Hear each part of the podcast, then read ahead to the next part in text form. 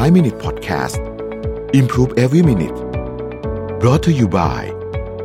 Trocadero Time ผู้แทนจำหน่ายนาฬิกา Oris Swiss Mechanical Watch since 1904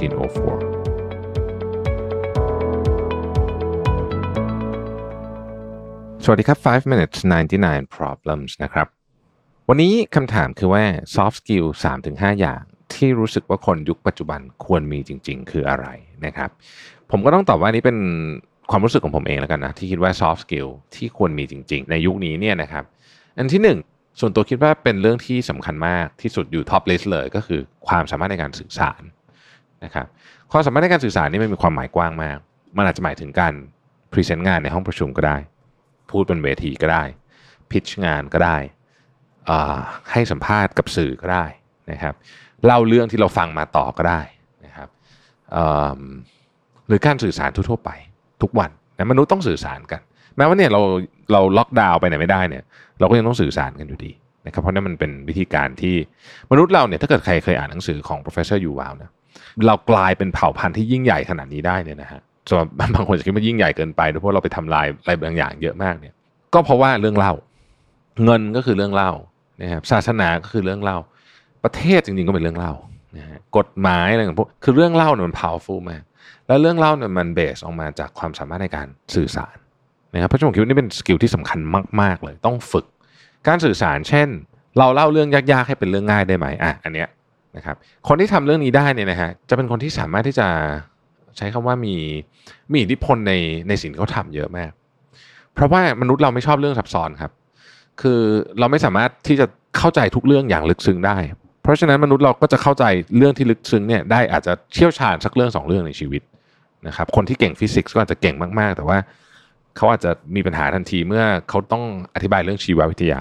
ซึ่งเป็นศาสตร์อีกแขนงนึงเพราะฉะนั้นเนี่ยคนที่สามารถที่จะอธิบายเรื่องที่มันยากๆเนี่ยให้คนอื่นเข้าใจได้เนี่ยนะฮะจึงเป็นคนที่มี value มากคนที่สามารถโน้มน้าวจิตใจคนอื่นเก่งนะครับพูดง่ายคือคนเดียวกันเนี่ยเล่าเรื่องเดียวกันเลยนะสมมุติเอาสคริปต์ให้นะฮะเอาสคริปต์ให้บอกว่าเนี่ยคุณจะต้องเล่าประมาณเนี้ยนะเป็นหัวข้อนะฮะแต่ว่าให้10คนออกมาเล่านะครับมันจะมีคนที่โดดเด่นมากๆเลยที่แบบสามารถโยงเรื่องนั้นเรื่องนี้ได้นะครับแล้วก็ออกมาเป็นเรื่องที่น่าฟังมากคำถามก็คือเขาทำได้ยังไงนะฮะบางส่วนเนี่ยเป็นธรรมชาติเลยคือหมายถึงว่าเขาเกิดมาเป็นอย่างนั้นจริงๆนะซึ่งเขาก็โชคดีไปแต่คนที่ไม่มีก็สามารถฝึกได้นะครับยกตัวอย่างเช่นการเล่าเรื่องให้มันสนุกเนี่ยจริงๆแล้วเนี่ยมันมีวิธีการสร้างโครงเรื่องเลยนะโครงเรื่องแบบนิยายนะครับมีจุดเริ่มต้นนะฮะมีจุดพลิกผันจุดไคลแม็กซ์จุดจบอะไรแบบนี้นะฮะลองไปเสิร์ชดูได้มันมีโครงสร้างเรื่องเยอะๆที่เขาไว้เล่าพวกละครเวทีนะครับเนี่ยเราก็สามารถฝึกได้ว่าโอเคเวลาเราจะเล่าเรื่องเราจะเล่าแบบนี้นะฮะเช่นเราจะไม่ใส่เนื้อหาที่มันโอเวอร์โหลดคือมันเยอะเกินไปคนจะจับใจความไม่ได้ว่าตกลงฉันต้องโฟกัสตรงไหนก็จะกลายเป็นเรื่องที่ไม่สนุกเวลาต้องพอดีนะฮะถ้ามีสื่ออื่นช่วยเช่นมี PowerPoint ก็ควรจะต้องรู้ว่า PowerPoint คุณจะมีอะไรทำนองนี้เป็นต้นนะเพราะฉะนั้นการเล่าเรื่องผมคิดว่าเป็นสกิล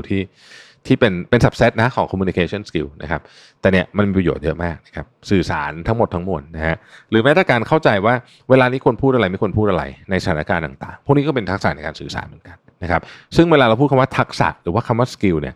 ถ้ามีคำนี้แปลว่าฝึกได้นะฮะแปลว่าฝึกได้เพราะฉะนั้นไม่จำเป็นจะต้องเก่งมาตั้งแต่เกิดสามารถฝึกได้ทักษะในการสื่อสารนะครับอันที่สองคือทักษะในความเข้าใจคนอื่นอันนี้ก็เป็นเรื่องที่ผมว่าเป็น soft skill ที่สำคัญเราสามารถรู้ว่าตอนนี้ฝั่งตรงข้ามที่เขากำลังนั่งอยู่ตรงข้ามโต๊ะประชุมเลยเขาคิดอะไรอยู่เขารู้สึกยังไงไม่ว่าความสามารถในการจับความรู้สึกของคนอื่นซึ่งอันนี้ก็คล้ายๆกับ communication skill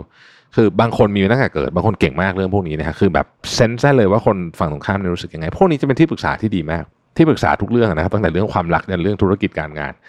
เพราะว่าในความเป็นจริงแล้วมนุษย์ไม่ได้เป็นสัตว์ที่ใช้เหตุผลในการนำทางเขาใช้อารมณ์เยอะเพราะฉะนั้นคนที่สามารถเซนส์เรื่องนี้ได้แล้วสามารถที่จะเหมือนกับสื่อสารกับอารมณ์ของอีกคนหนึ่งที่คุยด้วยได้เนี่ยจะเป็นคนที่เก่งเพราะฉะนั้นความสามารถในการเข้าใจผู้อื่นในการมี empathy ก็ผมว่าเป็น soft skill ที่สำคัญนะฮะอีกอันหนึ่งที่จริงๆถ้าต้องเลือกหลายอันอ่ะผมขอเลือกนี้แล้วกันทักษะในความสามารถในการปรับเปลี่ยนล้มลุกแล้วก็ยืนขึ้น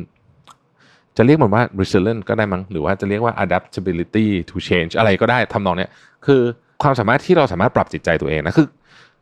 เวลาเราจะเปลี่ยนนะครับเราต้องไปเรียนรู้ทักษะใหม่อยู่แล้วใช่ไหมสมมติคุณจะเปลี่ยนอาชีพเนี่ยคุณต้องเรียนรู้ทักษะใหม่อยู่แล้วอันนั้นเรื่องหนึ่งนะฮะ แต่ก่อนจะไปเรียนรู้ทักษะใหม่เนี่ยมันจะต้องมีความรู้สึกอันหนึ่งที่เรารู้สึกว่าโอเคเราสามารถเริ่มต้นใหม่ได้นะเราสามารถเป็นนักเรียนใหม่ได้เราไม่จำเป็นจะต้องทำในสิ่งที่เรารู้มาตลอดชีวิตสามารถปล่อยของเก่าที่เคยรู้แล้วไปเรียนของใหม่ได้ความสามารถอันนี้เนี่ยที่ปรับตัวง่ายๆสามารถที่จะแบบเอาตัวเองไปอยู่ในที่ที่ควรจะอยู่ได้แล้วก็ไม่ปฏิเสธความรู้ใหม่เนี่ยผมว่าเป็นเรื่องที่เป็นเรื่องสำคัญมันคือ mindset ส่วนไอ้ทักษะที่จะไปใช้ต่อหลังจากปรับเปลี่ยนแล้วเราต้องไปเรียนอีกทีนึงนะครับอันนี้ก็คือ3 soft skill ที่ผมคิดว่าน่าจะเป็นเรื่องที่สำคัญมากๆในยุคปัจจุบันนะฮะขอบคุณที่ติดตาม5 minutes ครับสวัสดีครับ5 minute podcast improve every minute presented by Trocadero Time ผู้แทนจำหน่ายนาฬิกา Oris